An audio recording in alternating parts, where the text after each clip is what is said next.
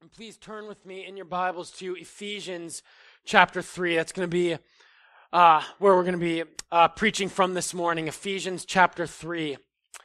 And it's always tricky to do these standalone sermons um, because you know, you always want, there's so much background, there's so much that goes into every epistle that helps us with our understanding, and it's hard to get the context when you just kind of jump in to the middle of a text and you don't have everything that comes before it. So just as you're turning there, I'll just give a very brief, uh, kind of orientation as to where we're at in the epistle to the Ephesians. Um, this is one of the letters that Paul wrote while he was in prison to the church at Ephesus. And that church in Ephesus really did hold a special place in Paul's heart. Um, that's where he spent the longest amount of time in his missionary work. He was in Ephesus for over three years. His protege and partner Timothy was the pastor at Ephesus. And this was a church that really did care deeply about sound doctrine, about deep understanding of the gospel. And we, we can get that even from Acts 19 and 20. That's the account of Paul's time in Ephesus. And it comes through in that, that this church cared about getting the gospel right and about understanding sound doctrine. In Revelation, John writes to the church at Ephesus and he commends them that they don't put up with false teaching. And in this epistle, it makes sense because we find these high doctrines. Paul is considering the Trinity. He's considering God's decree and predestination and the reign of Christ and the authority of the church and justification by faith alone. All of that is packed into this little epistle that Paul writes, just these several chapters. And there's also much in the way of love and unity. And that's also something that the church at Ephesus always had to be reminded of. This was a church that was made up of a very mixed congregations of Jews and Gentiles. And so they were constantly being exhorted to love one another and to have unity with one another. And so we're jumping in right in the middle of this epistle. We're looking at chapter 3, verses 14 through 21. So let me read, uh, read that now. Ephesians chapter 3, verses 14 through 21. Hear the word of the living God. For this reason, I bow my knees before the Father, from whom every family in heaven and on earth is named, that according to the riches of his glory, he may grant you to be strengthened with power through his Spirit in your inner being, so that Christ may dwell in your hearts through faith, that you, being rooted and grounded in love, may have strength to comprehend with all the saints what is the breadth and length and height and depth, and to know the love of Christ that surpasses knowledge, that you may be filled with all the fullness of God.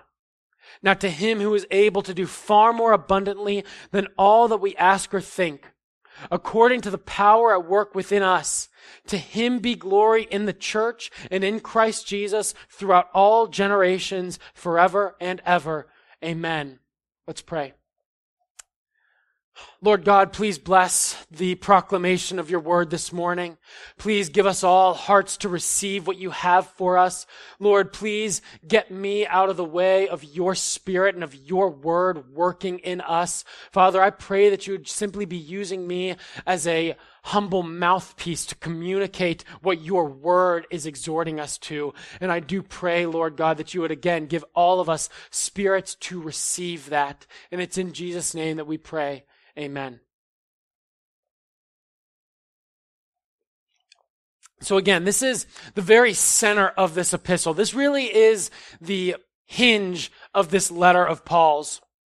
Most of Paul's letters divide pretty neatly into uh, the first half, generally doctrine, you know, uh, the the teach theological teaching, and then the second half is oftentimes application. Okay, how does that work out in our lives?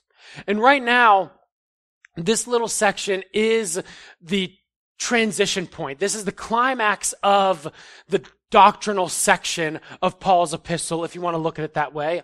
And again, this probably is one of the if not the most dense, most theologically rich books that we have in all the Bible. There's so much packed into this. And then this section is the climax of this book. And so in a lot of ways, this text that we're considering today is a high point in all of scripture, in all of the New Testament.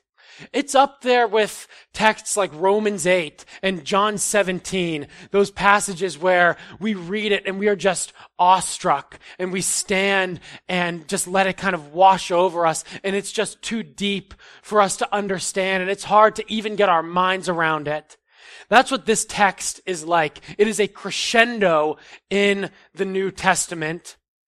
And what it is, is a call for Christians to attain and aspire to reach the incredible heights that are attainable by the Holy Spirit in this life.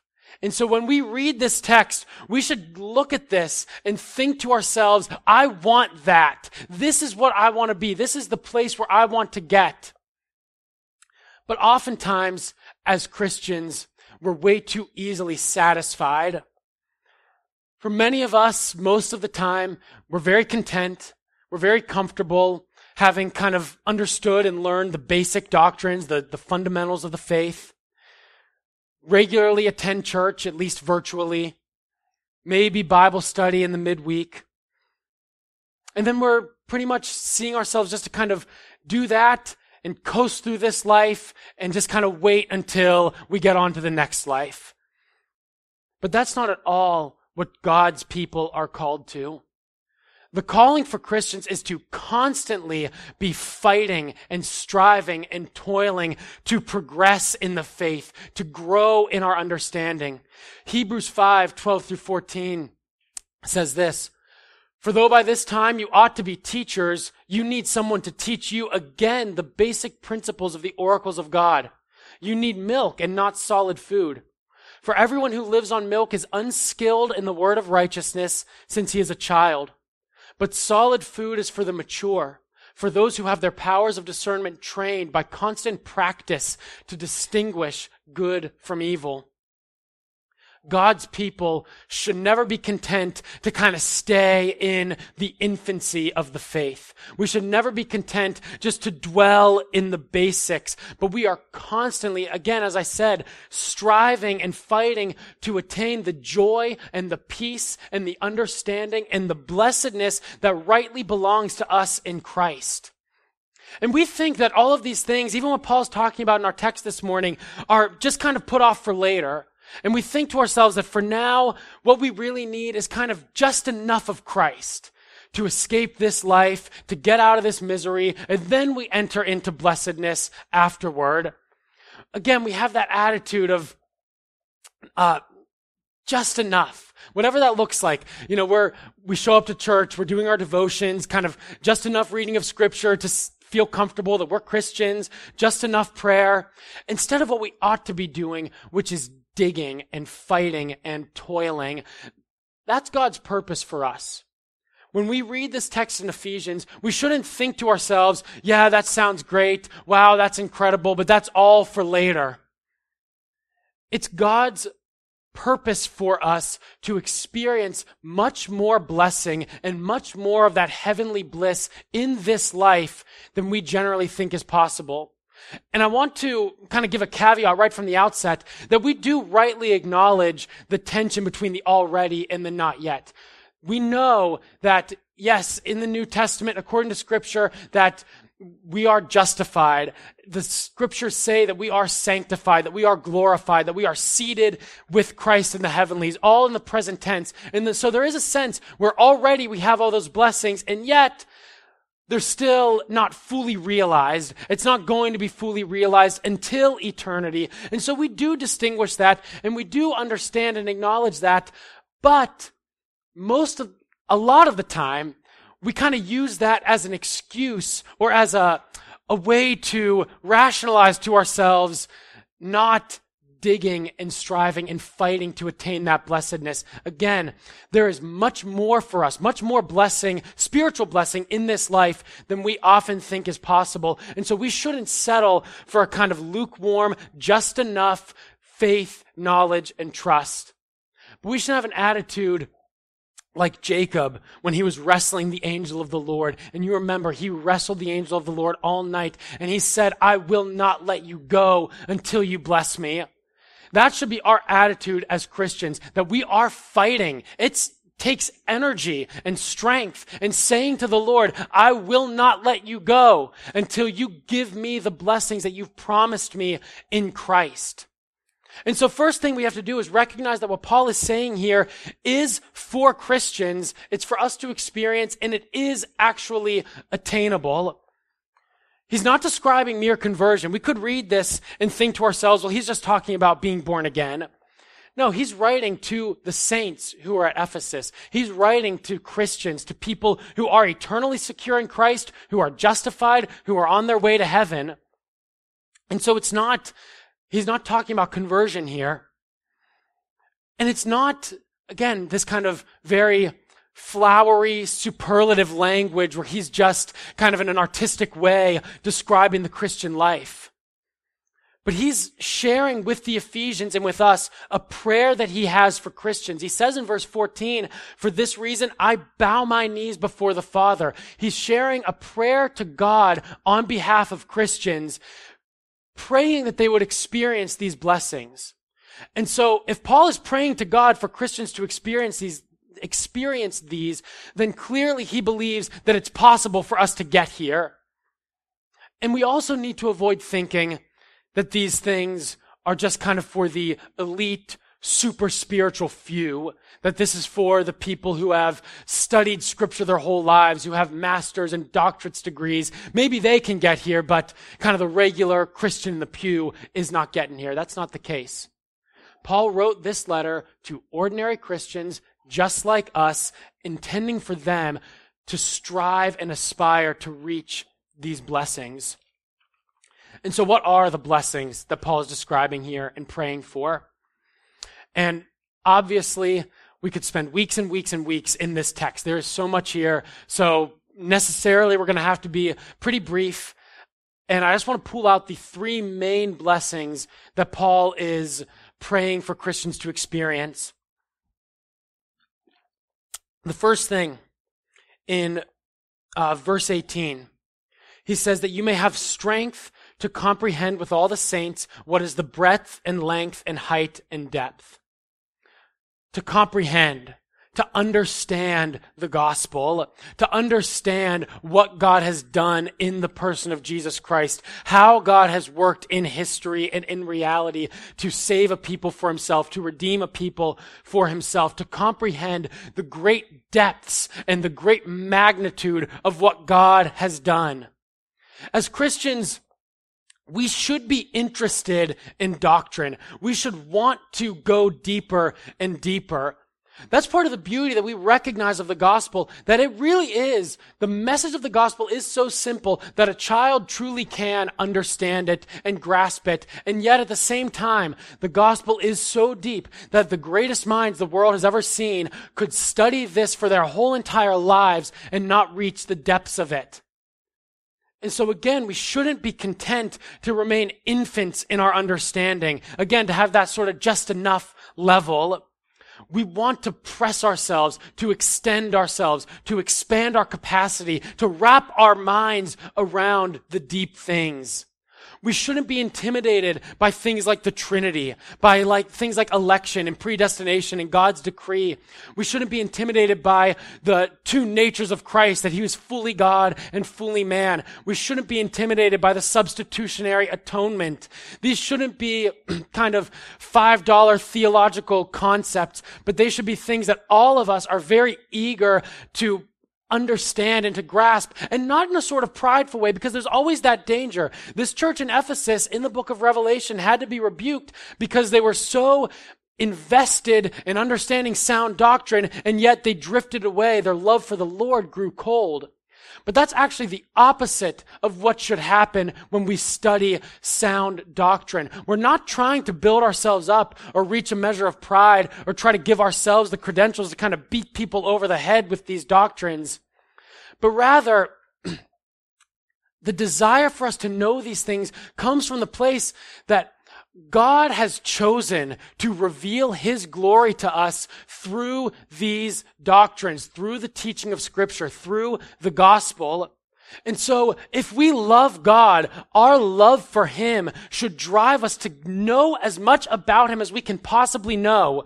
Again, so much of the time we're just content. We're settled at having that baseline knowledge. If we love the Lord our God, we should want to know Him to the extent that He has chosen to reveal Himself with as much depth as we can possibly attain. Paul writes in 1 Corinthians 13, 11, and 12, When I was a child, I spoke like a child, and I thought like a child, and I reasoned like a child. But when I became a man, I gave up my childish ways.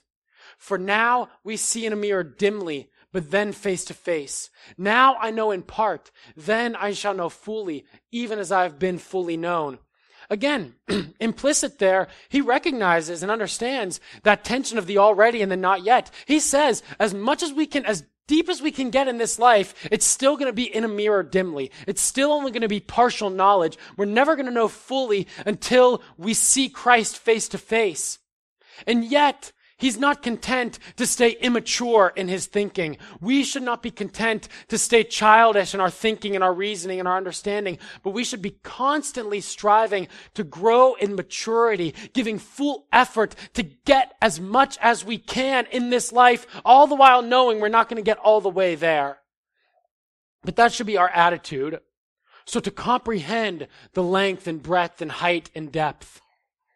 The next thing, Verse 19, to know the love of Christ that surpasses knowledge. Again, that's one of those, we read that and we just have to pause and let that sort of waft over us to know the love of Christ that surpasses knowledge. And so this gets deeper than knowing the doctrine and understanding the, the facts and the truths that the Bible teach. But this speaks to intimate personal experience of the love of Christ. It goes beyond what we can understand by just gathering the facts. It actually requires us to have an intimate experience of Christ's love. Think of an illustration of, um, of D-Day, the landings on the beaches of Normandy, that we have so much available on that. We can watch, uh, you know, movies and documentaries. We can read. We can study. We can know all the events of that day in detail. But if you weren't there on those beaches, then you can't really know what it was to experience that. We can understand all the facts that we want, but if you were not there, then you don't know. That's what it is like here we can understand all the doctrines. And this is why it's two sides of it. It's not just understanding doctrine. It's also knowing the love of Christ. Because we can understand the promises. We can comprehend the gospel. We can wrap our minds around it. But if you don't have intimate experience of the love of Jesus Christ, then you're not at this level of blessedness. And Paul wants Christians, he is praying for Christians to have that absolute knowledge and assurance of Christ's love for us, of what we have in him. And so it's more than just memorizing the promises of scriptures. It's more than just you know, gathering the facts, but it is knowing absolutely beyond doubt because of the Holy Spirit's testimony to your spirit that Jesus died for you experiencing the comfort of the love of Christ in the midst of hardships and difficulties and suffering. It's having absolutely no doubt whatsoever that you will see Christ face to face. It is knowing that it truly is well with your soul. And we, we hear these things and still part of us says, this is too wishful. That's, yeah, we want that, but can we ever really have that? It seems too idealistic. But again, Paul is praying to God for Christians. Is it hard? Yes. Is it take actual labor and work and striving to get to this place? Absolutely. But that doesn't mean that we shouldn't run for it. And Paul's not the only one who acknowledges that we can have this kind of certainty. First John chapter 5, he writes, I write these things to you who believe in the name of the Son of God that you may know that you have eternal life. And then in verse 20, we know that the Son of God has come and he's given us understanding so that we may know him who is true. And we are in him who is true, in his son Jesus Christ. He is the true God and eternal life. John is saying that he wrote his letter for the purpose that Christians could have that total knowledge and understanding, that absolute assurance that you would know that Jesus is the Son of God, that you would know what you have in Him, that you would have certainty and confidence. Again, that doesn't mean that we're going to get there perfectly. We hold that tension of the already and the not yet. But I'm telling you, we can have much more assurance in this life than we often think is possible and than we often give credit to God for. And then the third thing, to know the love of Christ that surpasses knowledge, that you may be filled with all the fullness of God. That's why I said every one of these could be probably three standalone sermons. There's so much there. But we as Christians know who is the fullness of God on this earth. Colossians 1 19. For in him, in Christ, all the fullness of God was pleased to dwell. Christ is the fullness of God. The, the person of Jesus Christ is the fullness of deity. And Paul's prayer, Christ has sent his spirit into his people. And so, yes, we are born again. We are regenerated. We are made new. And if we don't have the Holy Spirit dwelling in us, none of that is possible. But we can as we go through this Christian life, have the Spirit poured out on us more and more and more fully and more richly. The Spirit of Christ dwelling more and more in us. And our Christian life really truly is the process of becoming more and more made after the image of Christ. It is being made more and more like the fullness of God, the person of Jesus Christ being filled more and more to fullness. And so the blessing that Paul is describing here is the blessing of sanctified, holy Christian living, Christ likeness, being more like Jesus Christ. Peter writes in uh, 1 Peter 1.15, He who called you, so as he who called you is holy, you also be holy in all your conduct. Understanding that the one who called us has called us to imitate him that Christ Jesus, the fullness of God in bodily form, perfectly reflecting the image of the triune God, living in all holiness and righteousness. And we have been filled with his spirit and we are being made like him. And the call for us is to reflect that holiness so much to the point that God is so glorified in our lives that people can see and take note of that. Jesus himself says that uh, our light should shine among men so that they should see our works and give glory to our Father who is in heaven.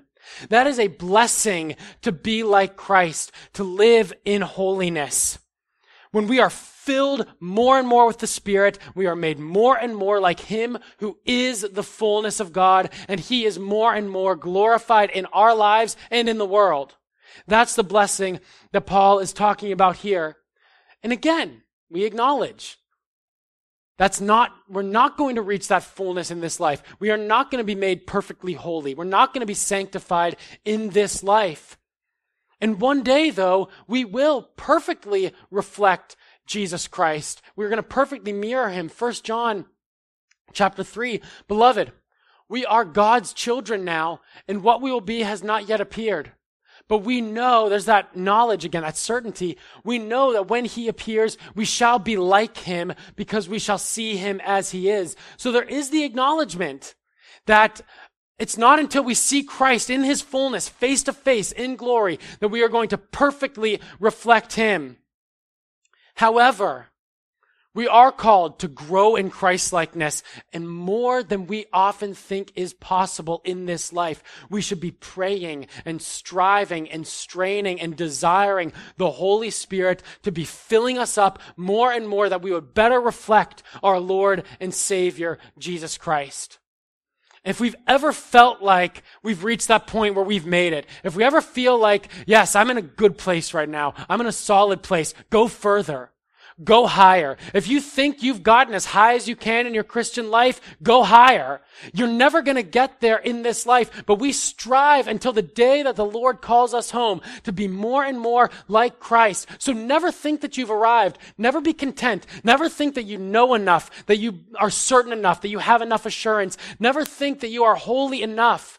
Keep going until Christ calls you home. Don't stop. Don't slow down. Our desire is for these things. It is possible for us to attain them in this life through the Spirit. So then our question should be, okay then, how? How do we preserve, uh, pursue these blessings? well, Paul goes on immediately uh, into chapter 4 and gives us some of that. Um, so we could say so much about how we pursue these blessings in our lives. But again, for the sake of the limitations on time, we'll go straight to the, the chief primary way that we do that. Look at uh, chapter 3, verse 17, the second half. He says that you, being rooted and grounded in love.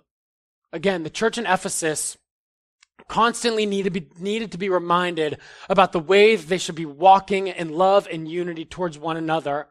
And so he, he mentions that in verse 17. And then immediately into chapter 4, he goes on. Take a look at uh, Ephesians 4, verses 1, 1 through 3.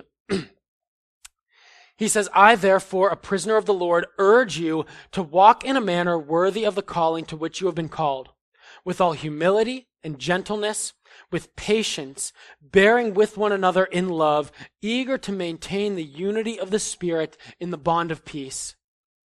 So again, like I said early on, when we read that section in Ephesians 3 that we're considering this morning, our response should be, I want that. And it's as if Paul here is writing to this church and he writes that and they're responding saying, yes, I want that. And Paul is saying, okay, now here's how you pursue that. See, God's chief means of sanctifying us, of making us more like Him, and of blessing us in this life is by placing us in fellowship with other Christians whom He has called us to love. Um, he also touches on this. He, he's sharing a prayer in Philippians that's similar to this. In Philippians 1, another letter that's all about, uh, love for one another as a reflection of our love for Christ. There's so much in there. But Philippians 1, 9 through 11, he says, It's my prayer that your love may abound more and more with knowledge and all discernment so that you may approve what is excellent and so be pure and blameless for the day of Christ, filled with the fruit of righteousness that comes through Christ Jesus to the glory and praise of God.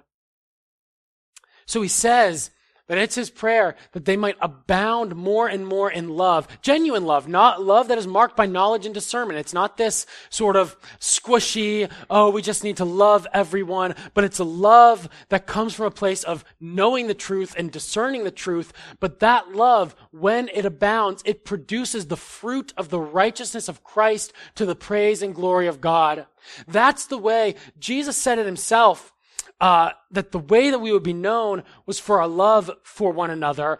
Um, so we we do in this spirit of love bear with one another. We put others before ourselves. We sacrifice for each other. We don't insist on our own way. You know we think of uh, 1 corinthians 13 that love is patient love is kind does not insist on its own way it doesn't rejoice in wrongdoing but rejoices with the truth and as we do this, as we grow in this, as we grow in this kind of selfless, sacrificial love for one another, what happens is we do become more and more like Christ. And we do experience more and more of these blessings of the Christian life. And also the people around us do. And that's the beauty of it.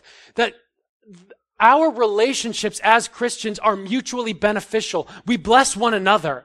When all of us who have been called together as a body of Christ are living the way Christ called us to live and are loving one another the way Christ has called us to, then we are all going to be greatly and richly blessed by one another. And so we encourage one another, um, and, and spur one another on. So even when we think of, uh, when we think about these specific blessings that Paul's talking about in Ephesians 3, we see how we, we reach and attain those through the blessing of being in fellowship with one another. So in comprehending the depths of the gospel, again, we encourage each other, but not only through teaching. I think a lot of the times we might think in that way, like, well, teachers can encourage each other in the truth. Teachers can help people to comprehend the gospel. But let me tell you, even just seeing the work of the gospel in other people, that gives us a greater understanding of it. When we are in fellowship with a, with a brother or sister in Christ who God has lifted up from the depths of sins, whom God has given a new heart, and to whom God has raised up to newness of life. And when we see that being played out in another person, we do get a deeper understanding of the gospel because we see its ramifications on real life. And so we bless one another in that regard.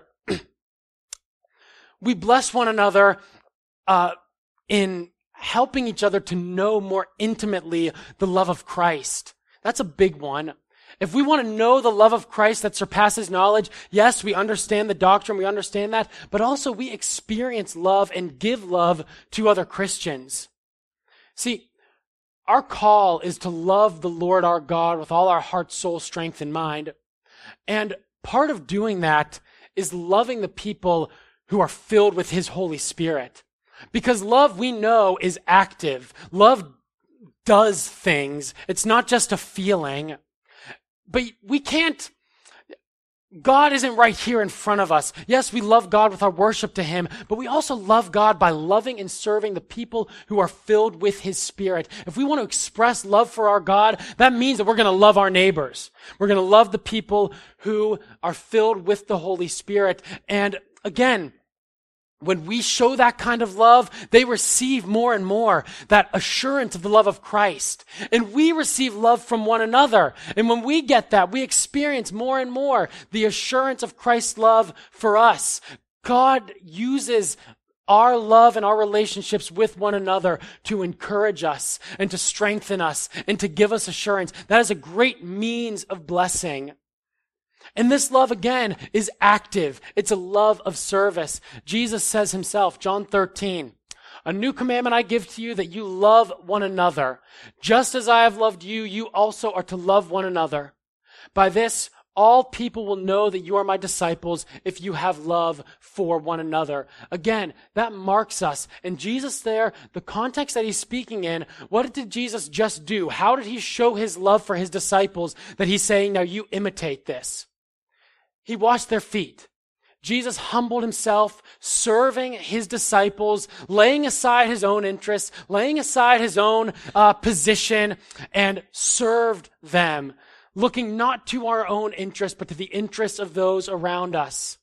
And so, if we are to mirror that kind of love, it is of humble, affectionate service to one another. It's not, again, just based on feelings and kind of telling people that we love them, but actually caring more about one another than we care about ourselves. That's how not only we bless one another, but how we also are blessed in our Christian life. And also, when Paul talks about um, being filled with the fullness of God, growing in our holiness, growing in our sanctification. We help one another in that too by being in fellowship with each other. Because we, um, as Christians, living together and doing life together, we're sharpening one another and we're holding one another accountable. One of God's primary ways of putting our sin to death in us is by putting us in fellowship with other Christians who are going to hold us accountable. And so we need to have a level of maturity where we can humbly receive correction and where we're also able to graciously give correction to other Christians.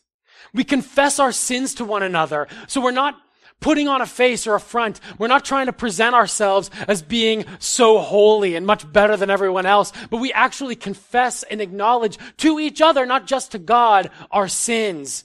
And we willingly make ourselves accountable to one another. And so when we sin and when we do stumble, we confess and we pray for each other. That's how we grow in holiness in this life. We are willing and wanting and desiring to do what it takes to live in faithful obedience to Christ.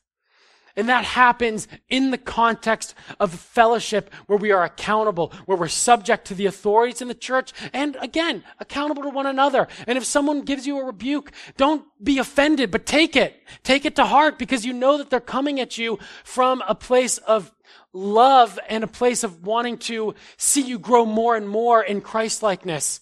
And if you see a brother in sin, don't be afraid and shy, but be gracious and confront it. Hold people accountable. That's how we grow in holiness. And it is by these means being in fellowship with each other and in love for each other, that we experience those vast and deep blessings of the Christian life. And again, this isn't something that can just happen passively. You're not going to sit there. You're not going to come here and sit here week after week and have no part in the life of this church and have no part in digging into the scriptures and praying and going after God. You need to toil for these blessings. And that's also the tension of Christianity, isn't it? We like to point out those tensions of the faith because we're talking about receiving blessing, right? Paul is praying that these Christians would receive blessing from Christ. And yet the way to do that is by looking outward and looking to bless others. And then when we do that, we end up receiving the blessings of this Christian life. And so you shouldn't hear this sermon or you shouldn't read this text and say, well, what can, what should everyone else be doing to help me feel this way or to experience these blessings? We should all be saying, what should I be doing so that the people around me experience these kinds of blessings? That's again the seeming paradox, the tension of the Christian faith. And so we do toil and we do strive and we do labor and we're called to fight for these things and to work for these things. Yet all the while, we know that we can't reach these things by our works, by our own efforts. See, there's a reason why these may seem just too far off, too wishful thinking, too pie in the sky. And it's because we can try as hard as we want and we're not going to get here. But verse 20, to him who is able to do far more abundantly than all that we ask or think, according to the power at work within us. It's not our work. We're called to work. We are called to labor. We're called to pursue but it's the one who can do far more abundantly than we ask or think. Our confidence, see, the, the reason why as Christians we can labor in this life to achieve these blessings is because we're confident that we have a God who can and will pour out these rich blessings on us in a greater way than we can even imagine in this life. We like to say, that no eye has seen, no ear has heard, nor heart of man can imagine uh, what God has prepared for those who love Him. That looks forward to eternity, yes, and that's true. But also, God right now in this life is able to do more than we ask or think. God is more powerful than we think. He's more good than we think. He's more loving. He's more generous. He's more kind. He's more gracious than we think that He is. And so, if we read what we read this morning and we say, that all sounds good and well, but that's for later, that can't happen, we can't get there right now, you know what that does is it gives God a great disservice. If we think that God is not able to bless us this way in this life with these spiritual blessings, then we do God a disservice because he can do far more abundantly than you can even ask or think that he can do. And at the end of all this, Paul doesn't say, I'm praying that you receive these blessings and it's, you know, and when you do, boy, it's great. It's, you know, it's a wonderful thing. It is. But that's not the end of this. Because his response is not, yes, it's just amazing, it's incredible, we have this great peace of mind, and, and I'm at joy and peace. His response is, to him be glory in the church and in Christ Jesus throughout all generations, forever and ever. Amen.